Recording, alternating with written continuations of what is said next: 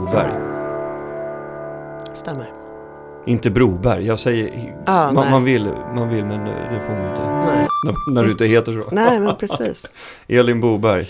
Eh, presschef på Ja, Liberalerna. stämmer. Är du kommunikationschef också? Nej. Nej. jag är även stabschef förvisso hos Jan Björklund. Vad innebär det? Att jag även ansvarar för den lilla staben som finns runt Jan Björklund. Och eh, mycket av hans planering av liksom, eh, utåtriktad verksamhet. Och eh, ja, även politikutvecklingen vad det gäller partiledaren. Mm. Va, va, vad är det för stab som finns runt honom? Vad är Det, det för gäng? det är två utredare. Eh, en med mer allmänpolitiskt ansvar och en som har ett ekonomiskt politiskt ansvar. Och sen en assistent som vi delar med övriga gruppledningen. Finns det någon funktion som du skulle vilja finns som inte finns idag? I just den staben? Ja, just det. Nej, jag tycker vi eh, breddar och kompletterar varandra väl. Sen liksom, vi är ju ett väldigt litet riksdags och partikansli eh, sen valet 2014. Och vi eh, drar ju liksom nytta ut av alla medarbetare som finns. Så att, eh, det är ju mer en organisatorisk uppdelning. Det är Mm. inte... Du, ju- just det, välkommen till programmet måste jag Tack, säga. tack.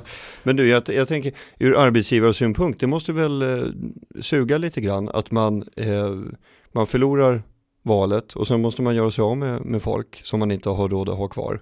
Eh, och sen försvinner de in i näringslivet och så kommer de inte tillbaka sen. Eller hur funkar det? Ja, lite så är det ju tyvärr. Sen är det för sig många som redan hör av sig och säger att de har abstinens från politiken och eh, liksom hör sig för om det finns möjligheter att delta och engagera sig på annat sätt. Eh, och sen hoppas vi ju vinna nästa val och då kunna locka tillbaka dem. Jag vet, jag intervjuade ju Maria Stark på, som nu har en byrå som heter Madder, men som var en strateg som på ideell basis hjälpte Feministiskt initiativ. Mm, Har ni många sådana krafter? absolut, och det är ju det som är glädjande när vi förlorar så att säga och de försvinner ut i, i ja, som du säger, näringslivet och PR-branschen, många. Mm. så har vi många vänner som vi kan ringa när vi behöver råd och stöd och liksom röster utifrån som har tagit ett nytt perspektiv på partiet och den, ja, politiken. Vilka ringer du till då när det kniper? Eh, ja, många av mina forna kollegor från regeringskansliets, den tiden vi satt i regeringsställning. Eh, både från vårt eget parti men också en del eh, av alliansvännerna som finns ute. Har du mentorer? Jag har ingen särskild mentor, men jag har, jag har förmånen att få chefer som lär mig väldigt mycket. Både Jan Björklund och Maria Arnholm har lång ledarskapserfarenhet som, ja, som stöttar och utvecklar mig även som chef.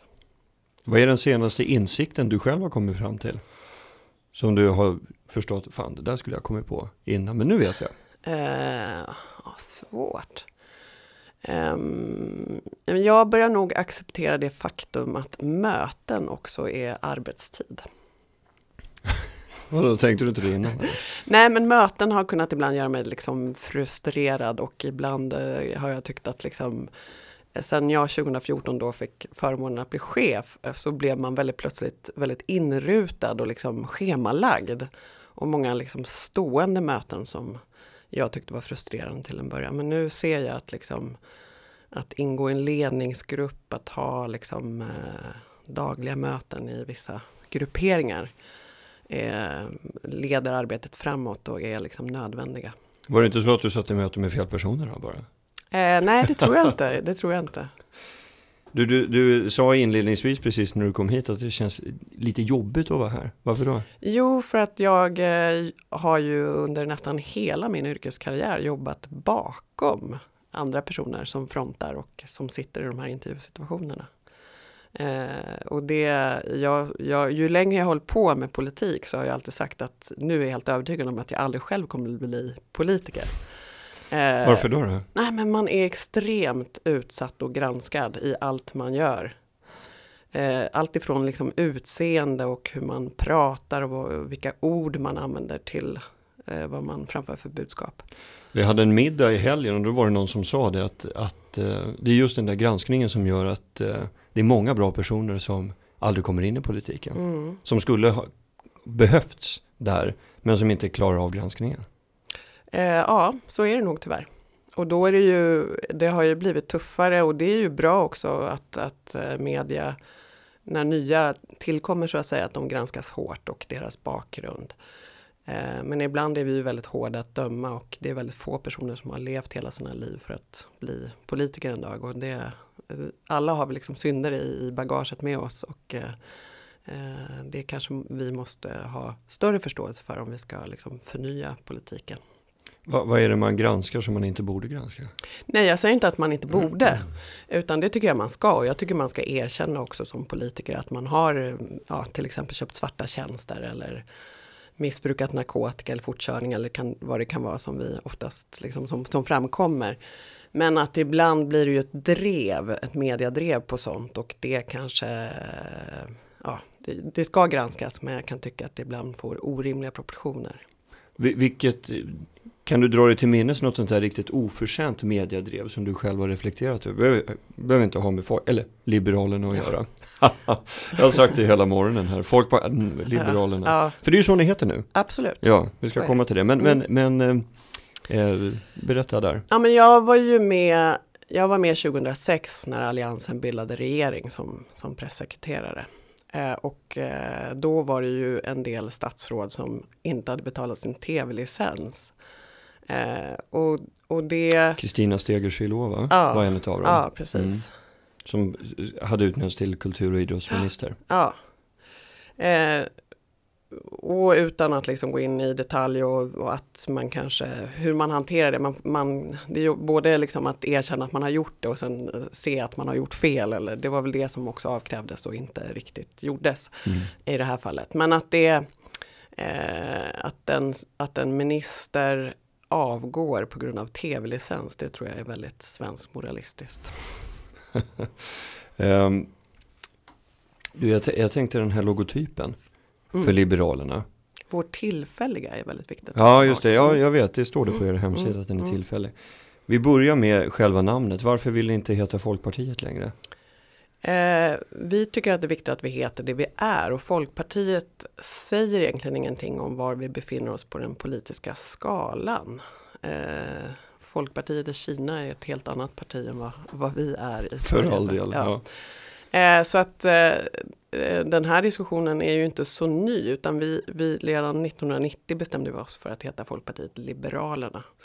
Men sen blir det väldigt långt att säga och skriva.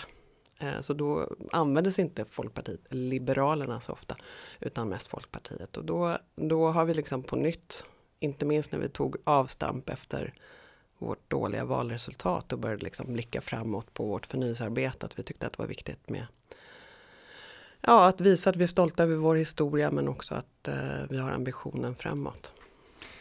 Hur kommer den nya logotypen se ut då? Den ska släppas i april. Ja, hur, det vet vi inte än för det, det, vi har utlyst en tävling.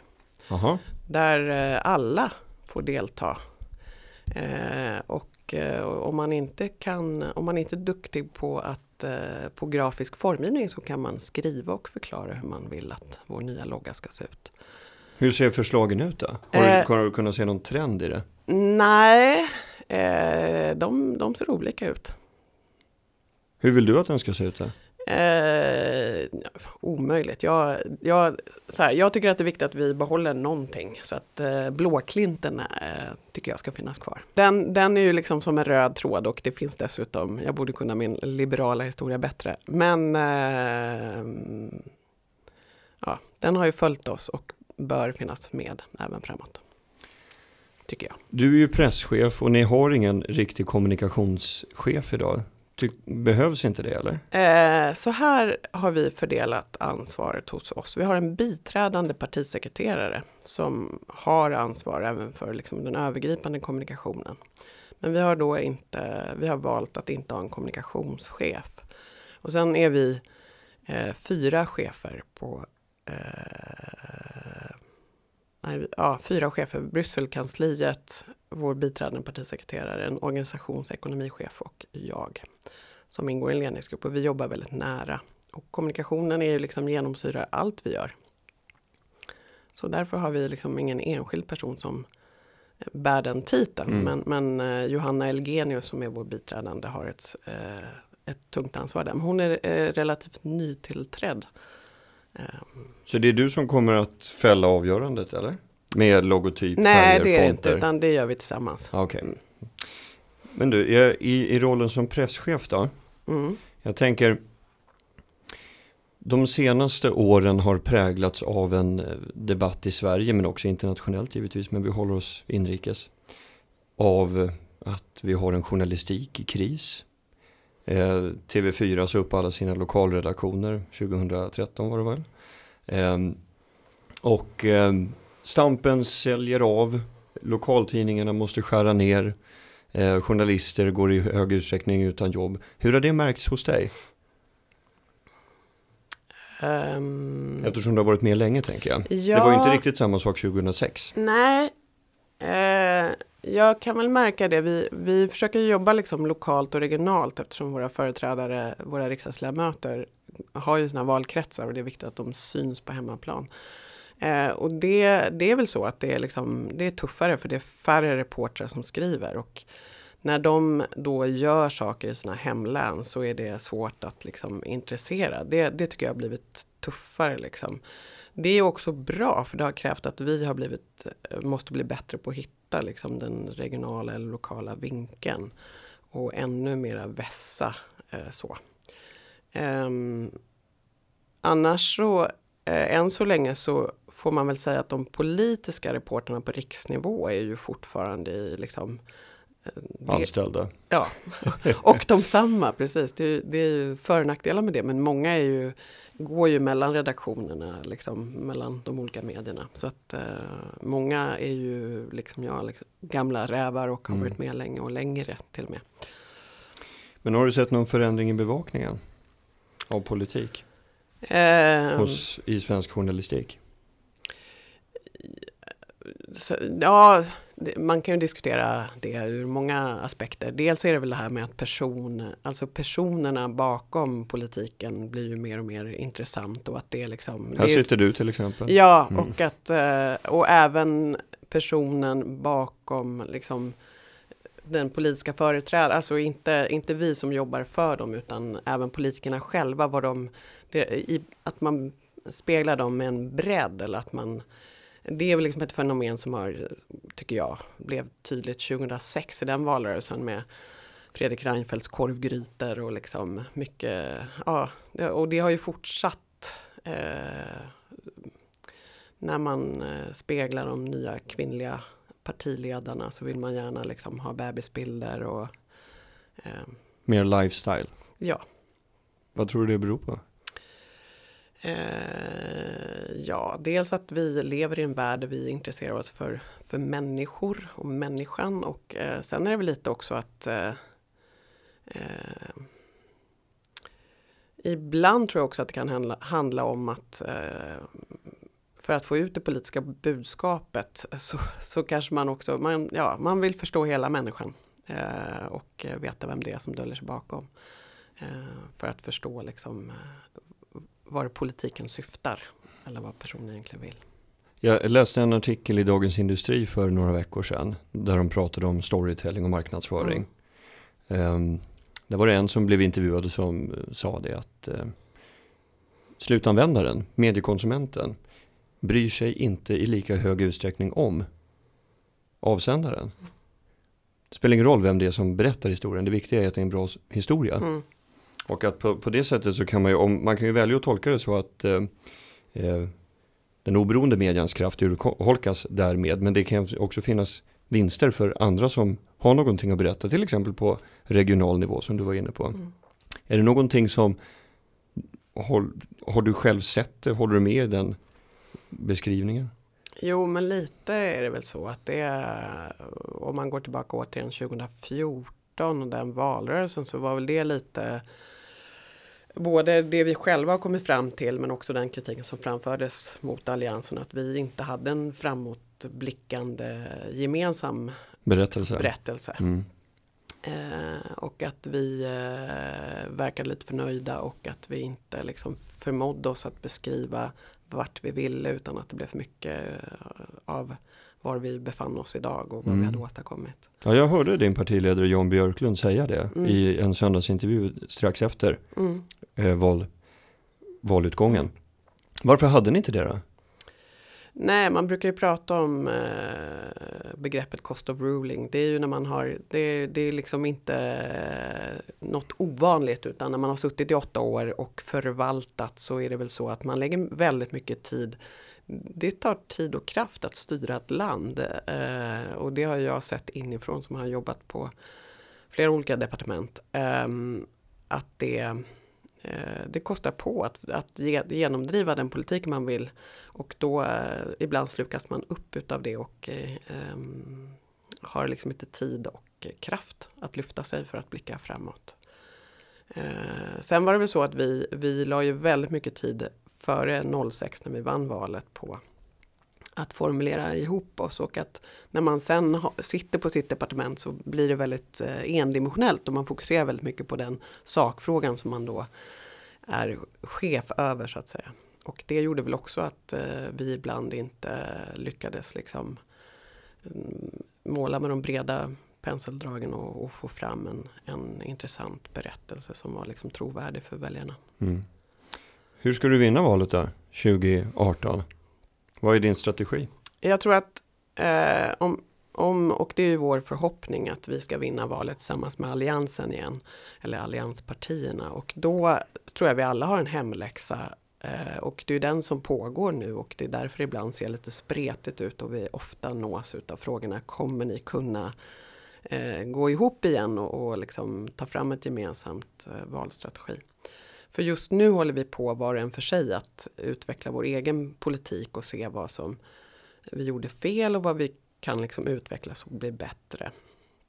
Och det, det, eh, det är ju helt avgörande för att vi ska vinna valet att vi har en trovärdig politik som blickar framåt. Och våra slutsatser handlar ju rätt mycket om att eh, skolan var oerhört viktig för dåvarande Folkpartiet men att det inte räckte utan att vi behöver bredda oss. Och eh, att det handlar om att eh, liksom vara där. De viktigaste frågorna för, för människor är alltid jobb eh, och en bra välfärd. Och då behöver den välfärden vara bredare än bara skola. Så att vi jobbar rätt mycket med att liksom förnya oss inom ekonomi och mm, välfärdsfrågor. Kommer eh, de, de övriga allianspartierna har ju bytt ut sina partiledare. Mm. Ska ni byta ut Jan Björklund också? Det har vi inte tänkt att göra. Eh, utan han har ju fått förnyat förtroende att sitta kvar som partiledare. Han är laddad och eh, känner en stor ödmjukhet över det som har varit och, och vill gärna liksom fortsätta att utveckla partiet. Jag tror att en erfaren partiledare som har varit med och drivit landet kommer bli en stark fördel för oss. Eh, du tweetade nyligen, eller retweetade ska jag säga, det var Jan Björklunds tweet från början. Men man kan ju gissa att du håller med om den. Mm. Eh, det stod eh, Feminism behövs inte bara på Södermalm, där vi sitter, Mm. utan också i, i Rinkeby, Rosengård och så ett till exempel. Mm. Biskopsgården. Mm. Biskopsgården, tack. Eh, varför skriver ni så? Jo, för att det är väl så att vi eh, ibland blir less på vänsterfeministerna som höjer rösterna vad det gäller eh, ja, de rätt självklara frågorna som jag tror att många skulle nämna om man börjar prata jämställdhet, eh, delad föräldraförsäkring etc. Men att det finns, eh, ja det går ju tillbaka till det som är hederskultur och i förorterna är det flera eh, invandrarkvinnor som har liksom höjt rösten och talat om att de känner sig väldigt begränsade att leva eh, som, som en, en eh, enskild individ med att få möjlighet att uttrycka och bete sig eh, som vilken annan person som helst på grund av att det ja, förekommer en, en slags granskande kontroll av vad man har på sig, vad man säger, hur man för sig. Eh, och där har väl vi eh, upplevt att, att den kampen är man inte så intresserad av att driva ifrån vänsterhåll. Vilka frågor är som mest känsliga idag, tycker du, att arbeta med? Eh, ja, alltså nu, ja, det, det Jag tror att hela integrationsdebatten är eh, väldigt svår för samtliga. Eh, det är ju väldigt lätt att eh, dels förvänta sig snabba lösningar på det nya samhället eh, vi delvis ser i Sverige idag. Eh, men det är ju, integration handlar ju som alltid om språk, bostad och jobb skulle jag vilja säga. Och det, där har vi ju politiskt sett olika lösningar på hur vi ska eh, uppnå det. Ehm, och det är ju egentligen inte så svårt. Men det, det, det svåra blir ju när man börjar liksom prata om kultur och vad som är svenskt och så. Och varför, varför tror du att det är så? Att, eh, att, man, att de frågorna är svåra att närma sig? Vi har väl inte ja, så jag tror att det går långt tillbaka och jag, min bild är väl lite att vi inte har eh, behövt prata så mycket om det. Vi har, vi har ju alltid haft en invandring till Sverige och det har kommit eh, vissa grupper har kommit till Sverige under som arbetskraftsinvandringen på 70-talet och, och sen eh, från Balkan efter Balkankriget och så.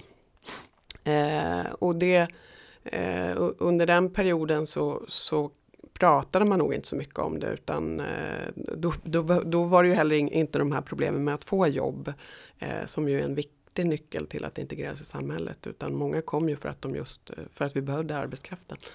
Eh, och nu när man kommer och söker skydd Eh, och eh, kanske kommer med lägre utbildningsnivå och kommer med krigstrauman så är det liksom en helt ny kategori människor som ska in i det svenska samhället. Och då, vi har inte liksom riktigt vanan av att eh, eh ta emot den eh, gruppen människor. Som nu, nu kommer i hög utsträckning. Eh, så att jag tror att det är mest en fråga om, om eh, osäkerhet och att vi inte har vanan. Plus att det då har vuxit fram i Sverige under de senaste åren eh, Sverigedemokraterna och att det är liksom hela tiden vi har en, en motpol att förhålla oss till. Och som vi inte har vetat riktigt hur vi ska förhålla oss till. Där, där liksom det gängse i början var att inte förhålla sig alls utan liksom låtsas om att de inte fanns. Och sen var, vi var ju väldigt tidiga, Folkpartiet då eh, och vår integrationsminister Erik Ullenhag som väldigt tidigt tog debatten mot Sverigedemokraternas partiledare och eh, också tidigt försökte eh, ja, både liksom pra, tvinga Sverigedemokraterna att prata integration, inte bara prata om migration eller liksom antalet som ska komma till Sverige utan nästa steg. Um, men um, det är ju fortfarande så att det är väldigt många som tycker att vi helt ska isolera Sverigedemokraterna från den politiska debatten. Vad tycker du då? Jag tycker att vi ska tvinga in dem och uh, avkräva mer ansvar. Att de inte bara ska kallas in till Aktuellt-studion när, när vi har liksom flyktingdebatter utan de ska även få stå till svars för trafikfrågor eller utbildningsfrågor eller jämställdhetsfrågor. Och varför då? då? Ja, för det är det enda sättet att eh, klä av dem och visa vad de har för politiska eh, ambitioner och eh, då tror jag det blir väldigt tydligt att de är extremt endimensionella. Va varför valde du eh, just Liberalerna? Eh, ja du, eh, jag har väl alltid tyckt att det ehm, det handlar om frihet för mig och att individen är liksom i centrum. Att eh, människan ska ha möjligheter till sina egna livsval. Men då man misslyckas, vilket man säkerligen kommer att göra under en livsresa, så ska det finnas ett samhälleligt skydd. Och den kombinationen har liksom känts självklar för mig i, i alla fall i, i rätt vuxen ålder. Så att... Det kanske finns andra som skulle säga, ja men perfekt, Socialdemokraterna. Eller? Ja, men Socialdemokraterna vill ju att det ska vara lika för alla. Och det ser inte vi att det är, utan eh, liksom möjligheterna ska vara lika för alla. Men klassresan är viktig för en liberal. Att det, det finns möjligheter att utvecklas om man, eh, om man själv vill, vill göra det så att säga. Då ska man eh, strävan och utbildning ska löna sig. Eh, och det, Socialdemokraterna är väldigt måna om att det ska vara lika, det ska vara rättvist och man ska tjäna lika mycket och alla ska helst bli akademiker. Och, och det ser inte vi som en nödvändighet men vi ser nödvändigheten att alla människor ska ha samma möjligheter att göra den klassresan. Vilket medieval tycker du är mest prioriterat under 2016 för att kommunicera? Eh, För just Liberalerna? Ja, alltså det går ju inte att välja så utan Liberalerna måste, för, för att synas måste man ju synas brett. Eh, ett inslag i Rapport är otroligt viktigt men eh, det är också lika viktigt att dagligen synas i sociala medier till exempel. Det... Är det någonting som du är nyfiken på som du skulle vilja utforska mer? Som du inte riktigt har bekantat dig med än? Eh, vi håller ju på och arbetar rätt mycket med sociala medier och våra kanaler där och försöker utveckla dem. Det, det är liksom ett strategiskt beslut som vi har tagit sedan, sedan valet 2014 och den valförlusten att vi måste bli mer synliga och har ett, eh, eh, en vilja och en ambition att utvecklas där. Elin Boberg, presschef på Liberalerna, stort tack för att du ville vara med. Tack.